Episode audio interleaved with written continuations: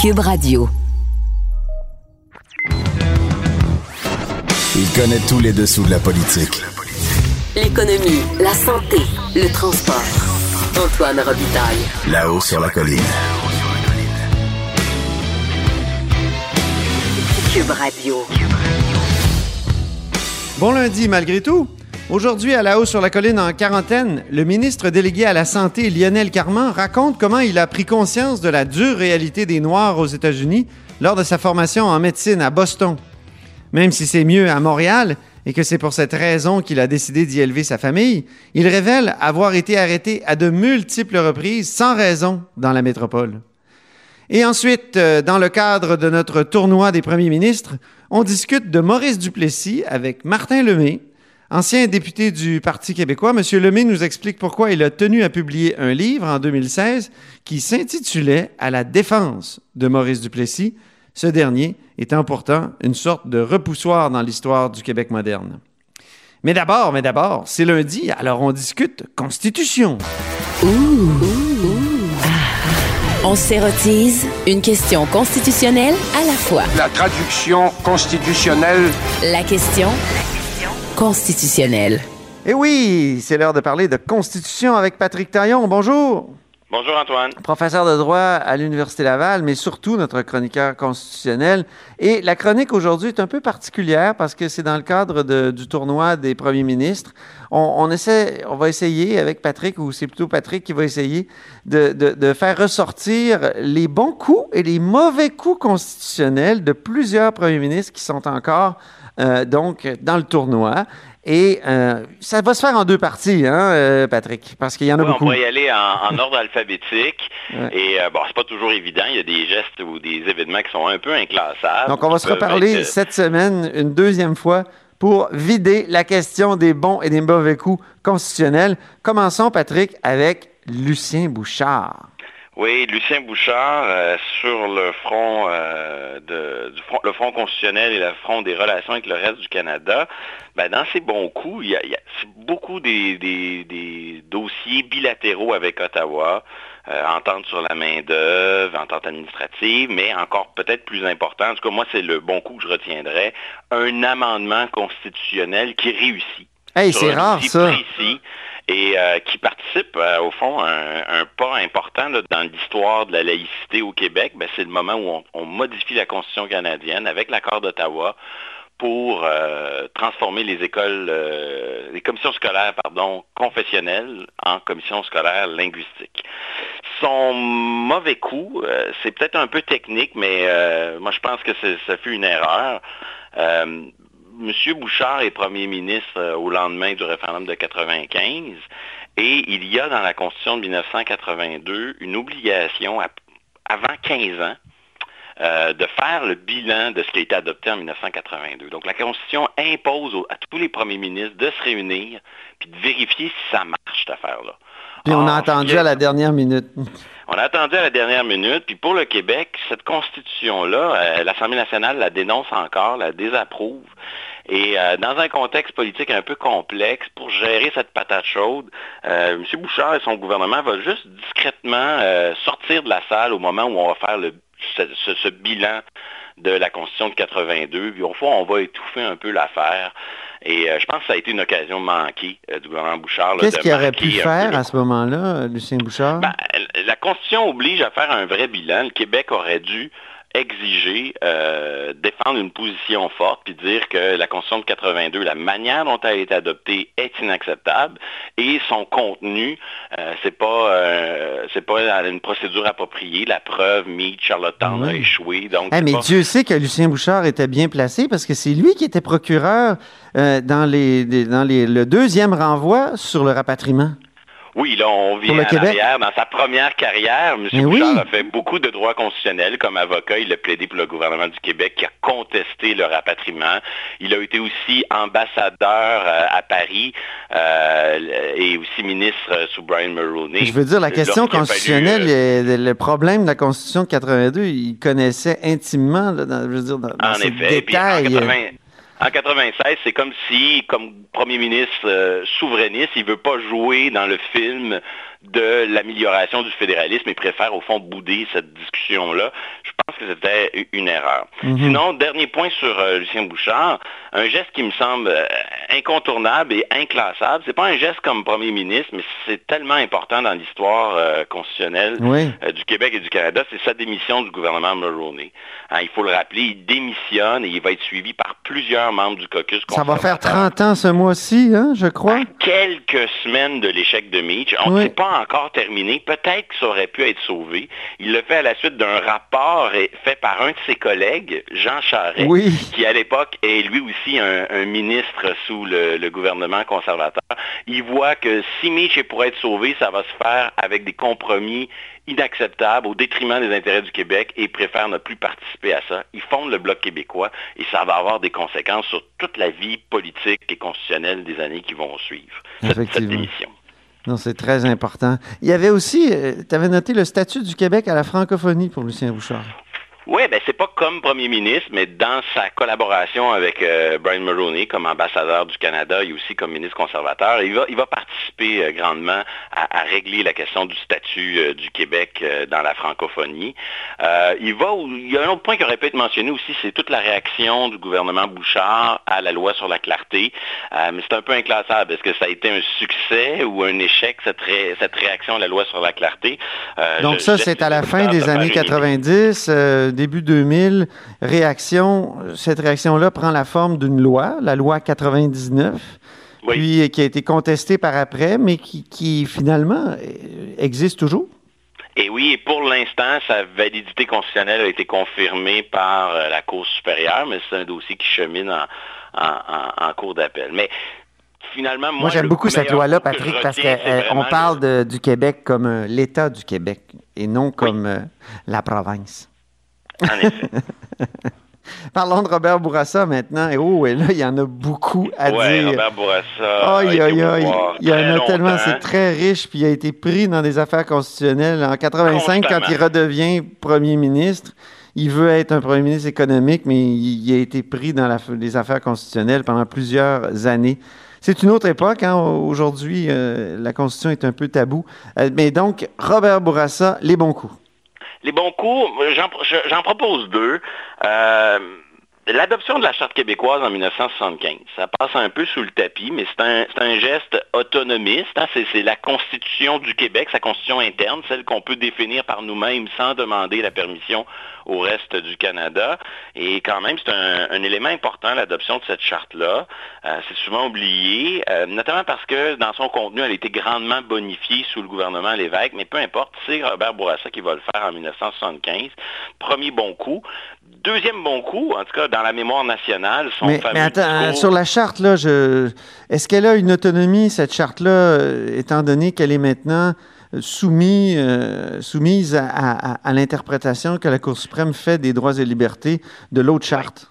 Oui, bien, en 1975, quand le Québec fait ce geste de se doter d'une charte, euh, il le fait euh, alors qu'il n'y a pas d'équivalent. Il y a la Déclaration canadienne des droits, mais ça n'a pas la même importance. C'est vrai qu'aujourd'hui, le coup de force de 1982 puis l'interprétation qui a été faite ensuite de la Charte canadienne a fait en sorte que euh, les juges ont souvent une approche euh, qui, vise un peu à uniformiser tous ces textes-là.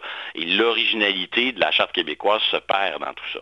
N'empêche qu'au moment où le geste est posé, le geste est important, puis il y a quand même une. Il perdure dans le temps, cette charte-là, elle existe encore, et à bien des égards, elle a des aspects, euh, elle couvre certains aspects de la vie, notamment les relations entre personnes privées, qui ne sont pas couvertes par euh, la charte canadienne.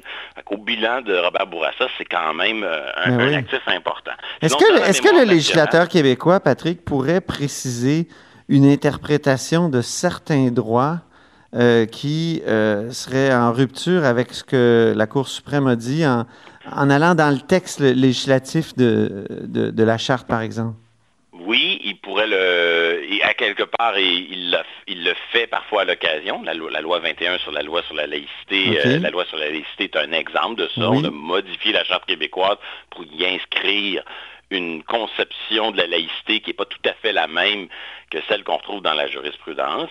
Euh, moi, je pense qu'on devrait le faire davantage. Euh, certains de mes collègues parlent d'une stratégie d'autonomisation de la Charte québécoise pour en faire un instrument, euh, un instrument qui est plus spécifique. Et je pense que c'est même un enjeu sur le plan de la culture des droits au Québec. C'est-à-dire que le fait que les droits et libertés sont associés au coup de force de 1982, interprétés par des juges nommés par le fédéral, fait que, à tout le moins dans les milieux nationalistes québécois, il y a, un malaise, il y a un problème avec euh, cette question-là. Donc, le Québec a tout intérêt à développer euh, son propre modèle dans la mesure où il peut le faire, parce que, bon, ultimement, c'est la Cour suprême qui a le dernier mot, puis c'est elle qui décide si des mots différents veulent dire la même chose ou, si euh, l'originalité de la Charte québécoise a, véritablement un sens. Continuons sur le, un autre bon coup de Robert Bourassa. Avec un autre bon coup de Son très célèbre discours du 22 juin 1990, là, quoi qu'on dise, quoi qu'on fasse, le Québec est aujourd'hui et pour toujours une société distincte, libre et capable d'assumer son destin. C'est probablement le, moment, là, les paroles les plus fortes prononcées par euh, M. Bourassa, puis peut-être les paroles les plus consensuelles. C'est-à-dire qu'à ce moment-là, il rassemble derrière lui, là, très, très... Tout le Québec est rassemblé derrière lui, qu'il soit indépendantiste, nationaliste, fédéraliste, euh, modéré ou donc tout le monde est euh, très, très euh, uni derrière cette phrase. En même temps, ce n'est pas une réalisation, c'est juste d'avoir su trouver les mots pour cristalliser une opinion, mais c'est sûr que c'est quelque chose sur C'était un moment formidable, puis juste, juste, juste à relire cette phrase-là, j'ai les frissons. Ben, j'avoue que moi aussi. Pour les mauvais moments. Oui, les mauvais euh, moments. Les mauvais moments de Robert Bourassa constitutionnel. J'en choisis un qui, euh, qui, cristallise tout, à mon avis. Euh, l'affaire Diane Willemy. Euh, on, est, euh, on est peu avant le référendum de 1992 sur Charlottetown. Donc, il y a eu l'échec de Meach. Après l'échec de Meach, il y a la commission Bélanger-Campo pour savoir qu'est-ce que le Québec doit faire. Puis, il y a une vaste stratégie là, euh, qui consiste à dire, ben, Robert Bourassa embarque dans cette stratégie en disant, moi, je vais réaliser la souveraineté du Québec à moins que le fédéral dépose des offres satisfaisantes. Et on veut utiliser cette menace on, l'inscrit même dans une loi, la loi 150. Donc un gouvernement du Parti libéral du Québec dit s'il y, y, aura un référendum sur la souveraineté avant octobre 1992, à moins que le Canada euh, nous fasse des offres. Madame euh, Willelmy et euh, mon collègue André Tremblay de l'Université de Montréal sont euh, hauts fonctionnaires et conseillers spéciaux très, très impliqués dans cette négo euh, qui suit l'accord de Charlottetown. Et un enregistrement est intercepté, diffusé, peu importe, secret des sources journalistiques. Diffusé à la radio ici à Québec, à CGRP, je me souviens très bien. Et, il y a cette phrase hein, qui est dite durant la conversation, on s'est écrasé, c'est tout. Donc vous avez au fond deux conseillers directement impliqués qui se confient l'un à l'autre et qui disent à quel point les choses tournent mal à leurs yeux. Et dans ce, petit scandale, dans cette fuite, il y a, toute la, difficulté de, qui caractérise la fin du mandat de Robert Bourassa, c'est-à-dire son revirement de position sur la loi 150 euh, et, la question du référendum. Il s'est engagé à ce qu'il y ait un référendum, est-ce qu'il va porter sur la souveraineté ou sur le contenu d'une modification constitutionnelle. Finalement, évidemment, il, revient à ses premières amours et, il propose une modification constitutionnelle avec l'accord de Charlottetown, mais là, ses propres conseillers disent que c'est pas suffisant, que c'est pas une, entente valable, qu'on s'est écrasé à la table de négociation. Euh, Mario Dumont, à l'époque euh, président de l'aile jeunesse du Parti libéral, claque la porte, démissionne. Euh, Jean Allaire, qui présidait un comité important sur ces questions, fait la même chose. Donc, l'affaire Will symbolise un peu toute cette difficulté là, autour de l'année 92 pour Robert Bourassa à, faire avancer la question constitutionnelle. Bien. On aurait pu mentionner beaucoup d'autres choses euh, en lien avec Robert Bourassa, la charte de Victoria euh, refusée. Le dossier linguistique en général le aussi. Le dossier linguistique. moi, je préfère le, souligner l'affaire Parfait. Parfait. Maintenant, parlons de Jean Charest, qui aujourd'hui est dans et dans le, dans le duel avec Maurice Duplessis? Oui, euh, ben Jean Charest, ce qui est intéressant de noter, c'est que c'est quelqu'un qui voulait pas tellement entendre parler de constitution et sa doctrine était beaucoup axée sur le fait que le fruit n'était pas mûr. Au fond, il avait pris acte du traumatisme des années Bourassa, du deuxième référendum sur la souveraineté, pour en quelque sorte pratiquer une politique du moratoire. Donc c'est bon coup d'après moi, j'en soumets deux. D'avoir poussé un peu plus loin la compétence du Québec sur le front de, de l'action internationale. il, a, il a fait en ce qui concerne la doctrine Gérin-Lajoie, c'est-à-dire l'idée que euh, ce qui est de compétence ici au Québec, euh, les compétences du Québec sont, sont de compétences aussi, se prolongent sur la scène internationale. Oui, c'est l'action internationale de Jean Charest. Ça fait partie de, de, comment dire, de, la colonne du bilan qui est intéressant. Et dans ce front-là, on peut mentionner différentes choses. Il y a le siège à l'UNESCO qui est peut-être pas aussi important qu'on l'aurait voulu, mais qui existe quand même. Il y a la façon aussi dont à l'étranger, il représentait le Québec. Il faisait jamais de partisanerie, par exemple, quand il était question de l'avenir politique du Québec, de la souveraineté, quand il était à l'étranger. Il traitait ces questions-là avec une... Oui, puis il y a l'accord international, les accords internationaux que le Québec a signés avec notamment la France pour reconnaître les, les, compétences et les, connaissances euh, et les, dossiers, pas, pas dossiers, mais les, diplômes, voilà le mot que je cherchais, de, à l'étranger, euh, de l'étranger à Québec, au Québec. Donc, son action pour consolider euh, notre, notre, compétence en matière de relations internationales est clairement, selon moi, sa plus belle réalisation. Sinon, d'autres pourraient mentionner peut-être le Conseil de la Fédération. Euh, faudra voir. Moi, j'ai tendance à y voir qu'une simple transformation de la traditionnelle conférence des premiers ministres qui existait depuis Honoré Mercier. Mais on verra avec le temps. C'est sûr que ça fait aussi partie de son bilan. Sinon, pour les moins bons moments ou les moins bons coups, euh, je, dirais qu'au lendemain, après avoir négocié pendant des mois, des années, euh, plus de fonds pour le déséquilibre fiscal, les problèmes de fiscalité entre Ottawa et Québec, le fait d'avoir au lendemain, euh, il reçoit un chèque important, puis au lendemain de, cette, ah cette, entente avec Ottawa... En plein pendant la campagne électorale de 2007. Il décide de baisser les impôts. Tout à coup, il a comme placé tout l'argumentaire du Québec un peu en contradiction. Il a, un peu détruit la cohérence de la position du Québec en faisant cela. Il va essayer euh, d'expliquer qu'il y avait déjà augmenté les postes budgétaires de la santé et de l'éducation, donc ce n'était qu'une compensation pour la population qui avait, qui avait déjà payé. Dans l'absolu, ça s'explique, mais euh, sur le coup, puis quand même, euh, pour une partie de l'opinion dans le reste du Canada, ça a été perçu comme une... Il faut le dire, ça a gâché sa relation avec Stephen Harper. Oui, ne serait-ce que pour cela. Parlons de Maurice maintenant. Maurice Duplessis. Ben, les bons coups de Maurice Duplessis en matière de, de, constitution, quels sont-ils? Ben, On parle des années 50.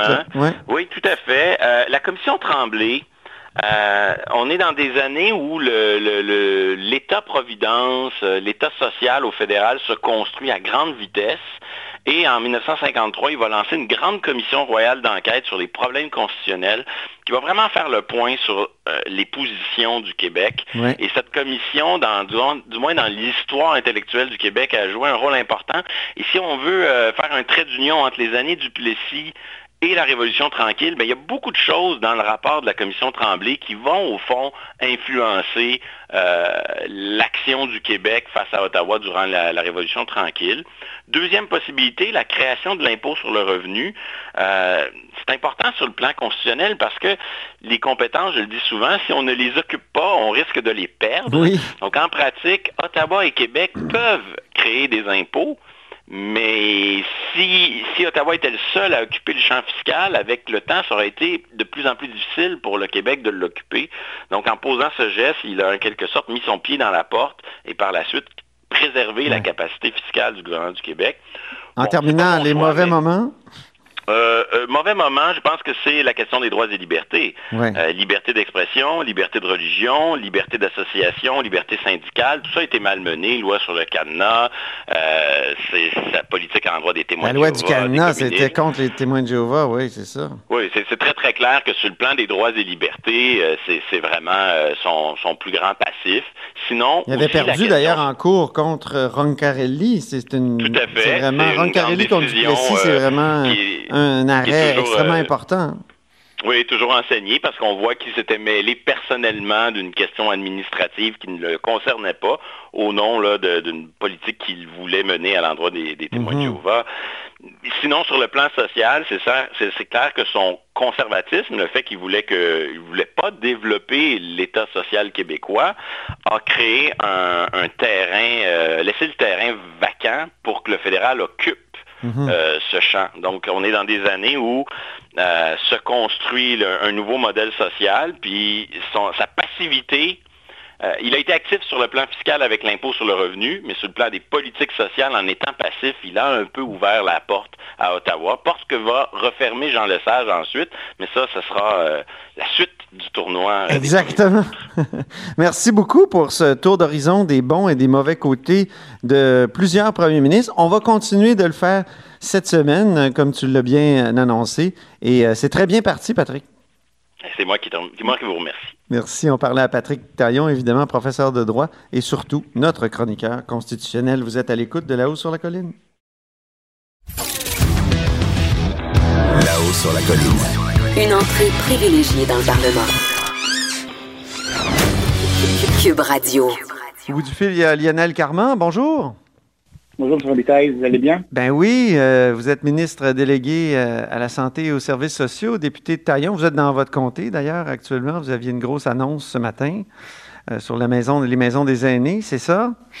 Oui, avec un pavillon alternatif pour les personnes en situation de handicap. Une très belle annonce. Bien, mais c'est sûr qu'on va, on va en reparler. Mais d'abord, moi, je voulais vous parler aujourd'hui à cause de, de, votre tweet. Vous avez fait un tweet ce matin ou hier, pour être plus précis. Euh, très intéressant, vous disiez, pour ceux qui se demandent pourquoi j'ai choisi de revenir au Québec plutôt que d'accepter un poste à Boston après ma formation, puis là, vous dites, continuons de travailler pour améliorer la situation de tous les Québécois. Alors, qu'est-ce que ça... Ça faisait référence à quoi, ce, ce tweet-là? Ben, quand je suis revenu au Québec après ma formation aux États-Unis, euh, j'étais au Children's Hospital de Boston, à l'Université Harvard. Beaucoup de gens m'ont demandé, mais pourquoi tu reviens? J'avais une une offre pour demeurer là-bas comme, euh, comme professeur là-bas. Euh, et puis la situation euh, sociale, moi j'ai eu ma première fille aux États-Unis, faisait en sorte que j'étais pas à l'aise avec élever nos enfants dans cette dans, à Boston. Ah oui. je ne sais pas si vous vous souvenez, mais au début des années 90, il y a eu toute une histoire qui est arrivée tout près des hôpitaux où je travaillais. C'est un, un, certain monsieur Stewart qui avait tué sa femme. Elle était enceinte. Ils étaient sortis de l'hôpital, juste à côté de mon hôpital, le Brigham, and Woman, et euh, avait dit qu'il avait tourné sur, la rue Huntington, au bout de la rue euh, Longwood. Il avait tourné du mauvais côté et s'était ramassé dans Mission Hill, un quartier défavorisé, mm-hmm. et qu'un noir avait tué sa femme. Et il l'avait blessé.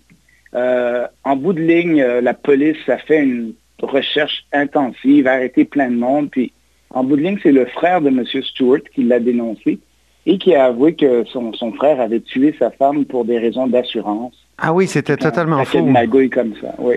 Alors ça, cet épisode-là, ça a divisé la ville.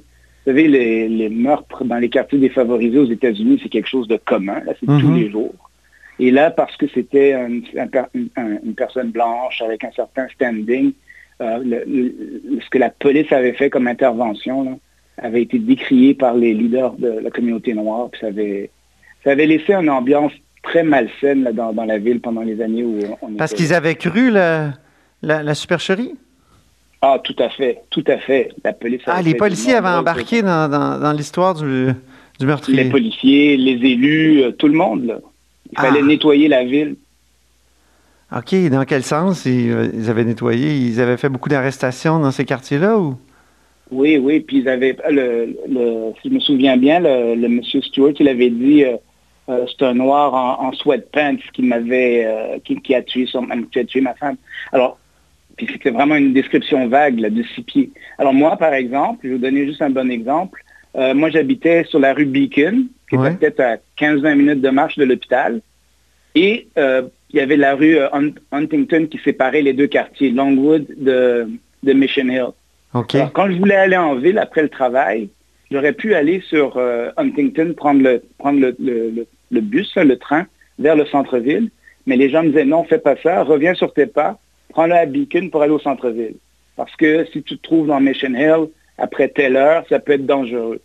C'était à, ce point-là, à ce point-là. Donc, on a l'impression que Boston, c'est une ville de la côte Est, évoluée, où justement, il y a pas, on n'est pas dans, le sud profond des États-Unis. Et, c'est comme ça que, que, l'existence d'un noir se, se déroule là-bas. Ben, écoutez, c'était il y a quand même plusieurs années, là, 25 ans. Euh, même presque 30 ans. mais quand même, ce qu'on a vu hier, ça montre que les choses n'évoluent pas aux États-Unis. Ben, c'est ça. En fait, les choses n'évoluent pas. C'est décourageant? Oui, moi, je, quand, je veux dire, tout le monde a été euh, épouvanté par, euh, par ce qu'on ce qu'on a vu à la télévision. Ce, meurtre d'un citoyen, c'est... C'est épouvantable. Oui. Et quand on voit des gens manifester à Montréal, un peu comme s'ils étaient aux États-Unis, d'affronter les, les, policiers d'ici. Est-ce que c'est pas euh, déplacer ou plaquer sur la réalité québécoise une situation américaine? Non, je pense pas. Je pense que ce que les gens décriaient hier, c'est le racisme. Ça, du racisme, il faut se le dire, ça existe partout.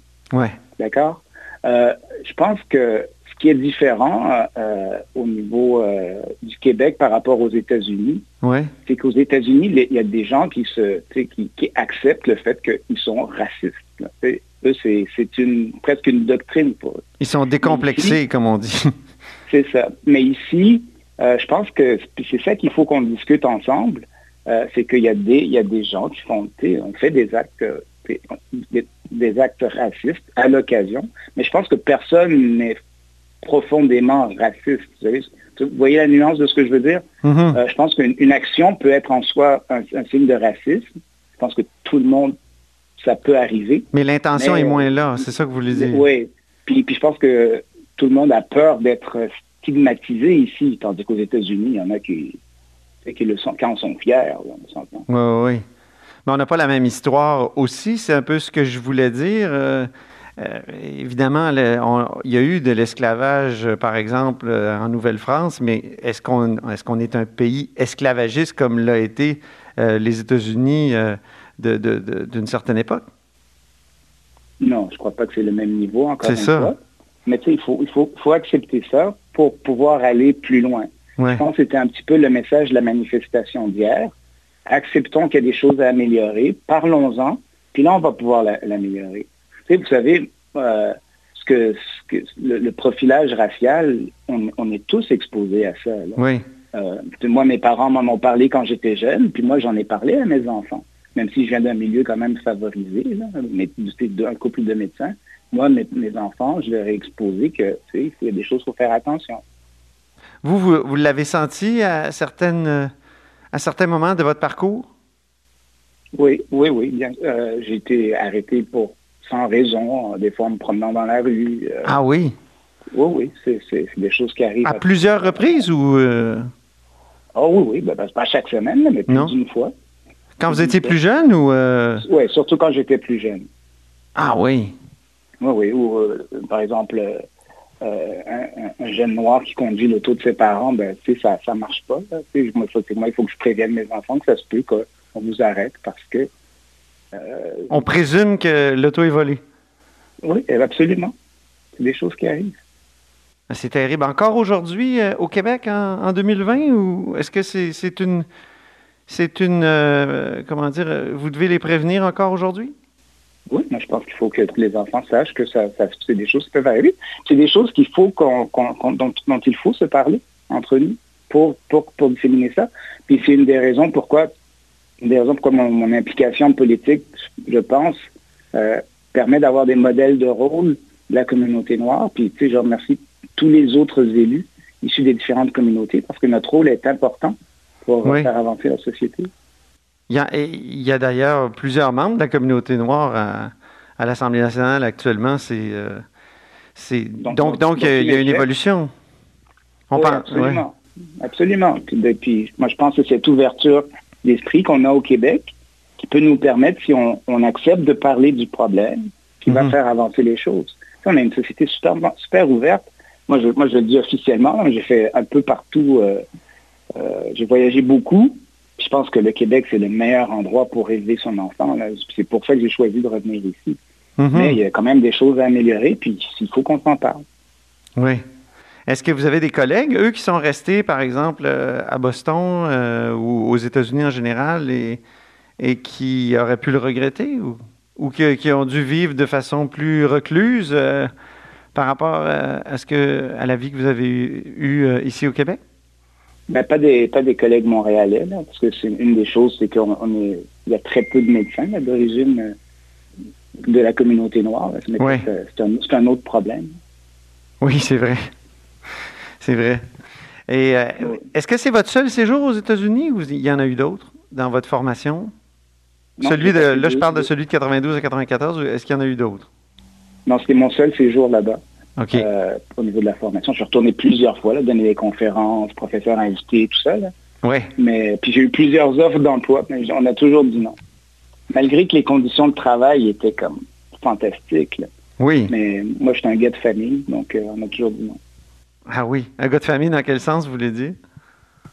Ben, moi, je pense que. Moi, ça passe avant. Euh, c'est la qualité de l'environnement familial. Oui. Pour moi, ça passe avant la qualité de l'environnement du travail. Très bien. Finissons par. Reparlons de la maison des aînés. Euh, pourquoi c'est important d'en avoir une dans, dans, Taillon, selon vous? Puis, euh, est-ce qu'on va pouvoir en avoir assez au Québec pour euh, contrebalancer finalement le modèle hospitalo-centriste des, CHSLD?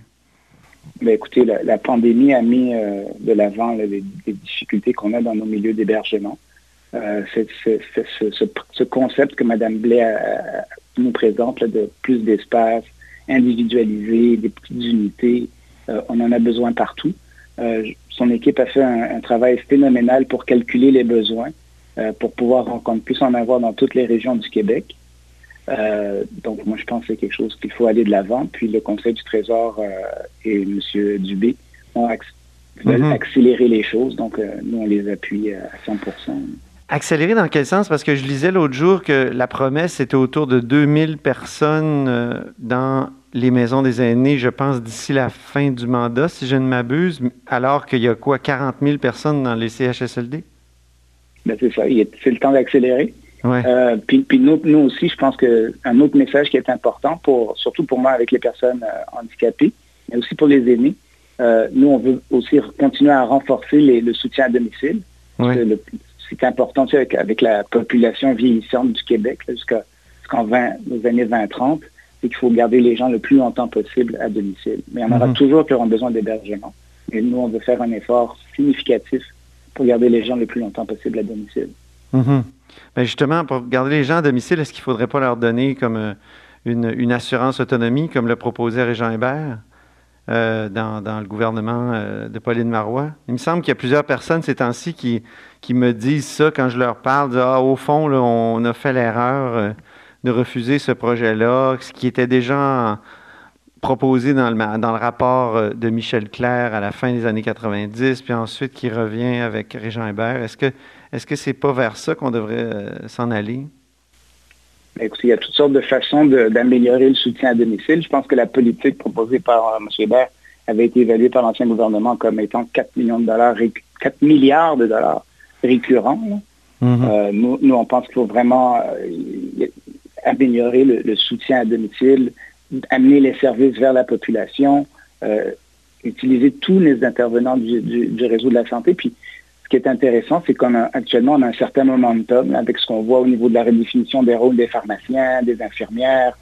Euh, bientôt, il y a un projet pilote aussi euh, en Montérégie-Est pour les ambulanciers communautaires.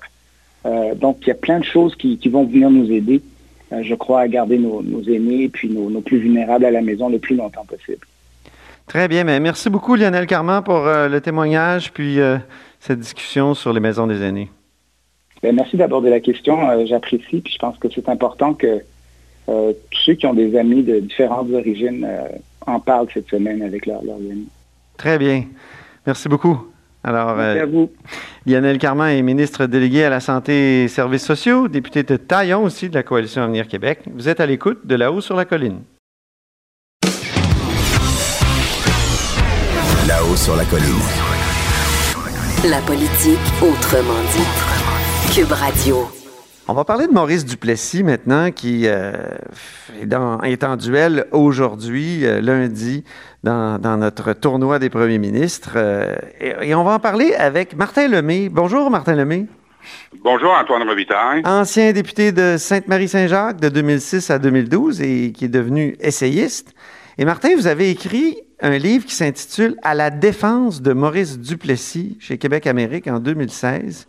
Oui. Et il faut être courageux parce que Maurice Duplessis, c'est un peu le repoussoir dans l'ère moderne. On dit toujours que... Est-ce qu'il a été injustement traité? Oui, il a été euh, définitivement, pour, pour plusieurs raisons, dont probablement la principale, tous ses adversaires qui l'ont combattu pendant de longues années sont arrivés au pouvoir dans les années 60. Donc, il n'était pas question pour eux de, laisser à M. Duplessis quelques vernis que ce soit, et euh, d'où le récit de la Grande Noirceur, entre autres. Donc, mon livre, oui, je défends, euh, si vous voulez, le bilan de M. Duplessis, mais je m'attaque aussi euh, au, récit de la Grande Noirceur, qui est, d'après moi, tout à fait erroné. Et je me, permets de vous indiquer aussi que plusieurs l'ont fait avant moi. Là. Je, n'ai fait, en fait, compte qu'emprunter, il y a des historiens professionnels, disons ça de cette façon-là, mhm. qui ont commencé déjà depuis plusieurs années là, à taper, si vous voulez, du sentier pour rétablir un peu les faits euh, en ce qui concerne le bilan de M. Duplessis de l'Union nationale. On pense à Éric Bédard, euh, par exemple? Oui, entre autres, Lucia Ferretti, euh, Xavier Gélina, qui ont, qui ont écrit des, livres ou des articles assez intéressants eh sur cette période-là et qui permettent de nuancer euh, euh, la légende noire. Oui, exactement. C'est le bon terme, de nuancer euh, fortement cette légende noire qui lui a été accolée. Mais comment comment c'est venu cette idée de, de, se porter à la défense de Duplessis en 2016? Mais j'avais lu ces biographies il y a plusieurs années de M. Conrad Blanc et de M. Robert Humilly. J'avais lu plusieurs articles et euh, disons que ça m'interpellait. Je me demandais, la, question, c'est comment ça se fait que ce premier ministre a été élu et réélu, mais en fin de compte, s'il était autant détesté. Donc, j'ai compris que tous les historiens, les intellectuels, les écrivains des années 60-70 n'ont fait en fin de compte que citer ses adversaires et jamais ses appuis, si vous voulez. Mhm. Donc, cette contradiction-là, moi, je pense que le mot obsédé n'est pas trop fort, m'obsède depuis longtemps. Comment ça se fait qu'un homme politique est élu et réélu? C'est d'ailleurs lui qui a été le plus longtemps premier ministre dans notre histoire, eh oui. 18 euh, ans. Comment ça se fait que cet homme si, si populaire était aussi détesté en même temps. Donc, euh, et euh, l'explication est assez simple. Mais oui, oui l'explication, quelle est-elle, oui? Ben oui, dans les années 60, il, a été détesté dans ses adversaires, mais il était aimé du peuple, si vous voulez. Donc, euh, ses adversaires, je le disais tout à l'heure, lui n'ont pas fait de cadeau quand ils sont arrivés au pouvoir en 1960. Quand on pense à Duplessis, on pense au favoritisme, à la corruption. Euh, lui-même s'est fait un nom en, en, pourfendant la corruption et le favoritisme du régime Tachereau. Mais comment il est passé d'un pourfendeur à une espèce d'incarnation du favoritisme? Ben, euh, si vous voulez, c'était c'était un peu l'époque euh, qui était comme ça. Là. Euh, vous savez, les, libéraux, effectivement, faisaient de la politique de telle façon, l'Union nationale faisait de la politique de telle façon. c'était comme ça que ça se faisait à l'époque. évidemment, les choses ont beaucoup changé depuis, et c'est tant mieux. Là. Je suis pas en train de, justifier toutes les magouilles électorales imaginables, mais il faut se reporter, si vous voulez, à la façon dont les campagnes électorales se faisaient à l'époque. Et c'est, euh, qu'est-ce que vous voulez, en politique, c'est un peu commun de dénoncer les travers de nos adversaires pour adopter ces mêmes travers-là par la suite. Mais pour M. Duplessis, c'est sûr que c'était pas pour enrichir les amis du régime. Moi, j'ai toujours fait une grosse différence. Ah oui? Euh, oui, oui, oui. M. Duplessis, c'était pas, écoutez, lui, il est mort avec des dettes. Euh, c'était pas un homme riche. Euh, tous les ministres de l'Union nationale c'était pas, pas des gens riches non plus, euh, après, après que l'Union nationale... Même ceux qui avaient participé au scandale du gaz naturel? Oui, mais ça, il y, a des nuances à faire sur ce fameux scandale-là. Tout, a été, vous savez, ça a été rendu, ça a été, les, émissions d'action ont été rendues publiques, les ministres et tout ça, euh, c'était, c'était possible de faire les gestes qu'ils ont fait comme les autres, mais c'est sûr qu'il y a eu un manque, si vous voulez, de, il y a eu une apparence de manque de transparence dans cette histoire-là. Mhm. Mais de façon générale, c'est clair que euh, l'argent allait à la caisse électorale pour gagner des élections et non pas pour enrichir le régime ou des amis. Sa plus grande réalisation, quelle était? l'administration le- de- de- Parlez-moi de ses grandes réalisations, parce que souvent, on, on parle des aspects euh, douteux du, des 18 ans de, de Maurice Duplessis, mais vous dites qu'il y a des réalisations à son actif. Si vous en aviez trois, les trois principales, sur lesquelles? Les trois principales, ben, il y en a un qui est symbolique, mais il est quand même important, c'est l'adoption du drapeau, c'est l'adoption du fleur de l'Élysée en 1948. Euh, c'est- écoutez, euh, avant, ça paraît un geste facile à faire, mais avant qu'un un gouvernement adopte un drapeau, euh, ça prend beaucoup de prudence parce qu'il faut que vous vous assurez que ce drapeau-là ne soit pas remis en question trois ans plus tard. là. Mhm. Donc, il faut que vous vous assuriez que ça fasse l'unanimité ou à peu près de la population. Et dans ce cas-ci, euh, ça a été le cas avec la fleur de là, qui est encore aujourd'hui un symbole de fierté nationale, je vous dirais. La, la deuxième chose, c'est Oui. qu'il a euh, réussi à bloquer la volonté centralisatrice d'Ottawa. On l'oublie, mais à l'époque, euh, après la guerre, Ottawa commençait les grandes manœuvres de centralisation des pouvoirs et, si vous voulez, de, pénétrer les champs de compétences des provinces. M. Duplessis a, résisté à ça jusqu'à sa mort en 1959. Et c'était c'était pas une bataille simple.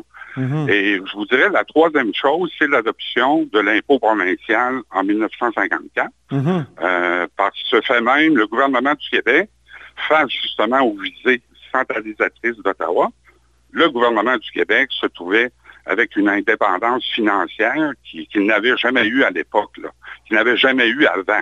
Donc, l'adoption de cette loi-là a fait en sorte que le, le gouvernement du Québec était libre de, de si vous voulez, de, de, de ses, de ses gestes financiers. Oui. Une autre chose, il a administré la province. Si vous voulez, c'est un- c'est une province, qu'est-ce que vous voulez? Mais il a administré le Québec euh, de façon prudente et responsable. Euh, donc, il y avait, euh, quand les libéraux de M. Lesage sont arrivés au pouvoir, le Québec n'était pas endetté. Donc, il a pu faire toutes les grandes réformes de la Révolution tranquille grâce, d'une part, à la bonne situation financière du gouvernement, et d'autre part, par justement le fait que le gouvernement du Québec pouvait maintenant lever ses propres impôts. Mhm. Mhm. Euh, vous savez que vous, vous parlez, Martin, à, à un euh, petit-fils d'un député et même d'un whip de l'Union nationale, Émilien Ah oui? Rochette, oui. Ah oui? Bon. député de 56 à, à- à 59, effectivement. Donc, euh, Ah, c'est le des choses... je me suis-. Oui, c'est ça. Je me demandais justement, quand j'étais plus jeune, pourquoi on détestait ça- tant ce, ce premier ministre pour lequel mon grand-père euh, s'était présenté. Mais, mais c'est parce qu'on on vient à se dire, tous les gens qui, qui- la grande, vous savez, le récit de la grande noirceur et tout ça, c'est, dans le fond, c'est quoi? C'est c'est un peu, si vous voulez, de, et moi, c'est ça, ça aussi, ça, c'est une autre de mes obsessions. Mhm. C'est un peu penser qu'avant 60, les Canadiens français, comme on s'appelait à l'é- à l'époque, n'est-ce pas, étaient des espèces de ploucs ignorants en alphabet qui qui, qui savaient pas trop trop quoi faire de, leur- de leurs affaires. Ben oui. Euh, et je trouve que c'est une image euh, très, très, très négative qu'on se donne nous-mêmes. Et, et ça, c'est ironique parce que c'est Pierre Elliott Trudeau, l'ancien premier ministre du Canada, qui a commencé à dire ça. Et ce, ce récit-là de l'incapacité des Canadiens français à gérer leurs propres affaires a été ensuite adopté par les nationalistes et les indépendantistes. Ça. Alors, je trouve que c'est- une belle, c'est une belle ironie de l'histoire. Là, Ben, dans le duel c'est pas aujourd'hui, une belle ironie. il faut choisir dans le duel aujourd'hui entre Jean Charest et Maurice Duplessis. Vous, euh, évidemment, je me doute de votre choix à cause du titre de votre livre, puis du fait que vous avez été un adversaire politique euh, de Jean Charest. Mais si vous aviez expliqué votre choix. Ah ben c'est pour les raisons que je vous ai données. Monsieur Duplessis, je pourrais vous, vous lister d'autres euh, accomplissements qu'il a fait. Je vous en donne quelques autres, si vous permettez. Juste l'année 1954, ouverture, création du Conservatoire d'art dramatique, création de l'Institut de cardiologie, euh, fondation de l'Université de Sherbrooke, première pelletée de terre, euh, disons, du, du- du- de l'immense projet sur la côte nord, l'impôt l'impôt provincial, la, la- la poursuite de l'électrification rurale. Il ne faut pas oublier que dans les années 30, dans les régions du Québec, les gens s'éclairaient encore euh, à l'huile, Ben oui. pas? Et l'électrification, bref, bref, pour toutes ces raisons. Et je le dis, mon Dieu, avec euh, toute l'honnêteté dont je suis capable, même si j'ai été un adversaire de, de M. Charest à l'époque, mais là, je suis plus en politique, donc je suis comme un, je suis un petit peu plus libre. Mais il reste que j'essaie de trouver un accomplissement de M. Charest, je parle d'un accomplissement majeur là, qui, qui, qui, qui a marqué les esprits. Et, euh, La romaine, non? ben, la romaine, euh, peut-être, mais c'est la continuité des projets de grand barrage. Il n'y a Mhm. rien vraiment de nouveau là, mais c'est vrai que c'est un grand projet, mais c'est rien de, comment dire, de... Les, de les accords euh, avec la France sur la reconnaissance des, des diplômes et des compétences? Oui, ça peut être aussi, mais vous savez, des- je parle là de grandes politiques qui marquent les esprits. Vous savez, le, le- évidemment, c'est pas tous les premiers ministres qui peuvent adopter un drapeau durant leur mandat. là. Non, c'est Euh, ça. je, suis très, je suis très conscient de ça. Mais il reste une politique qui marque les esprits. Mais il l'a fait un Euh, peu à contre-cœur, ça. Il était forcé par les nationalistes, par... euh, Oui, mais c'est comme je vous dis, je- j'essaie de trouver sincèrement quelque Je parle de chose. Duplessis, là. Je parle de Duplessis, Ah, ouais, évidemment, pardon, pour pas pardon. mêler les gens. Pour pas mêler les Oui. gens, là. Je, je- c'est- D'accord. Parce que je, je repensais au drapeau. Duplessis, Oui. il l'a pas fait de. Il l'a fait un peu pour couper l'herbe sous le pied des, des, des nationalistes qui étaient, qui étaient ceux qui étaient encore plus nationalistes que lui. Mais, Oui, mais il aurait pu décider. il l'a pu fait un peu à contre-cœur. faire aussi. Ouais, ouais. Ben, il l'a pas, il l'a pas vraiment fait à contre. C'est comme tout homme politique, M. Robitaille. Vous fonctionnez avec la popularité de vos gestes. Faut- Hmm. Vous savez, être en politique, là, c'est pas un colloque d'université, là. Ouais. Euh, vous prenez les bonnes idées où elles sont euh, et euh, vous essayez de- d'en tirer parti le mieux possible. Dans le fond, le génie politique, c'est pas d'avoir seul des idées ou les meilleures idées, c'est d'adopter des politiques au bon moment. Ouais. Et de, ce- de cette perspective-là, euh, je trouve que M. Duplessis a été un, bon, un très bon premier ministre. Je vous donne, permettez-moi un autre exemple. Oui. Après la guerre, c'est comme si M. Duplessis avait compris que ça serait le début des, des 30 glorieuses. Mhm. Donc, lui, euh, c'est- le Québec a connu à ce moment-là un boom économique presque unique dans son histoire. Je vous dis pas que c'est la faute de Maurice Duplessis ou c'est lui. C'est grâce mais- à lui, oui. mais c'est grâce à lui parce que lui a compris le contexte politique et économique dans lequel il était. Et là, il s'est dit, je vais favoriser le développement du Québec par des investissements pour créer des emplois. Parce qu'il ne faut pas oublier, M. Duplessis a aussi connu la crise économique des années 30. Oui. Donc, le, le développement économique de l'époque, c'est pas de sa faute à lui, mais il a compris le contexte dans lequel il était et il Pourquoi en vous a dites de sa faute? Ben, je dis pas, euh, c'est, pas le, le Vous développement voulez dire, faut pas mettre ça. euh, C'est à son crédit qu'il faut mettre ça, oui. Ben, il faut mettre ça à son crédit dans le sens qu'il a compris le contexte dans lequel il était. Et il s'est dit, il va avoir un énorme développement économique. J'aimerais ça que le Québec en profite avec des, des- des investissements et de la création d'emplois. Mhm. Donc, il a compris le contexte dans lequel il était. Et Très ça, c'est ça pour un, un homme politique, euh, disons, euh, euh, de qualité. Pour moi, c'est comme ça qu'on doit le... C'est pas nécessairement quelqu'un qui invente des choses, mais c'est quelqu'un qui comprend le contexte politique dans lequel il est et qui prend des décisions en conséquence. Très bien. Ben, Martin Lemay, merci infiniment pour euh, cette conversation euh, sur euh, le chef, comme on disait à Oui, l'époque. oui, exactement. Ça m'a fait grand plaisir. Alors, je le répète, Martin Lemay, c'est l'ancien député de Sainte-Marie-Saint-Jacques de 2006 à 2012. Il est aussi essayiste et auteur de À la défense de Maurice Duplessis chez Québec Amérique en 2016. Vous êtes à l'écoute de là-haut sur la colline. Cette émission est maintenant disponible en podcast. Rendez-vous dans la section balado de l'application ou du site cube.radio pour une écoute sur mesure en tout temps. Cube Radio, autrement dit. Et maintenant, autrement écouté.